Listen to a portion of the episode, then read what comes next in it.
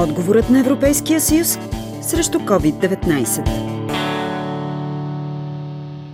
Всяка година в Европейския съюз се наемат между 800 хиляди и 1 милион сезонни работници, а около милион и 300 хиляди души в общността живеят в една държава членка и работят в друга. Според Жулен Желев, който е правен съветник в Австрийската федерация на синдикатите, пандемията от COVID-19 е насочила вниманието и фокуса към необходимостта от повече мерки за защита на здравето, безопасността и условията на труд на трансграничните и сезонни работници и е изложила на показ са вече съществуващи проблеми. Става въпрос наистина за изключително много браншове, от хотелиерски, ресторантьорския през строителния бранш до сезонните работници заети в селското стопанство, в които има нужда от промяна на условията на труд на работниците, за да могат те да имат гаранция за техните социално-осигурителни и здравни права в случай на нужда, както от държавата, в която заети, така и след когато се приберат. За съжаление и пандемията от COVID показа, че и държави като Австрия, Германия и Франция, Италия, които имат изкряща нужда от тези работници, не можаха да се погрижат за това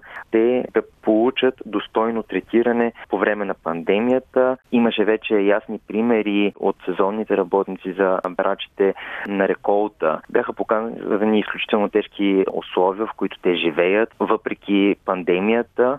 Отделно техни записки за работни часове, които показват, че те са работили по повече от 17 часа на ден. Тези условия на труд, при които са заети сезонни работници, а не са променили от предишни години, както и сега по време на пандемията и не трябва да държавите членки, които имат нужда от тази работна ръка, да извличат единствено ползите, трябва да гарантират, че те ще имат равни права като местните работници, което до момента по някои европейски нормативни актове съществува на хартия, но в практика не се реализира. В момента Европейския парламент подготвя собствена законодателна инициатива за подобряване условията на така наречената вътрешна мобилност, а водещ докладчик е евродепутатът Радан Кънев. По думите му, усилията са насочени към това да има ясни правила, които да бъдат прилагани еднакво. Като основен акцент се очертава съгласие, че новия европейски орган по труда,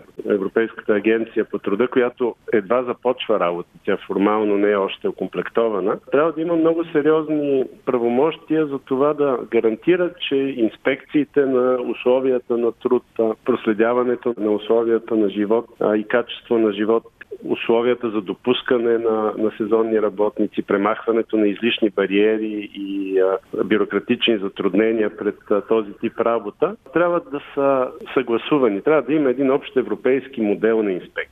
Тази европейска агенция, тя дай Боже, няма да се превърне в някакво огромно бюрократично регулаторно чудовище. Тя няма да извършва пряко инспекции, но трябва да гарантира, че съответните министерства на труда, инспекции по труда, ресорни агенции в различните държави мерят с един и същи аршин. Както вътре в приемащата държава, така и вътре в изпращащата. Общо законодателство по-скоро е нужно и това е фокуса на тази законодателна инициатива, която подготвям в момента. Но това законодателство трябва да е упростяващо, а не осложняващо. То не трябва да създава нови правила, а трябва да уеднакви правилата в различните държави и да спомогне за налагането им строго и с еднакъв критерий във всяка отделна държава. Преди всичко трябва да упрости процедурите за движение на работници. В момента усилието ни е насочено към това прости и ясни правила, но преди всичко те да се прилагат еднакво и Европейската агенция по труда да може наистина да следи за спазването им и да има правомощия да ги налага.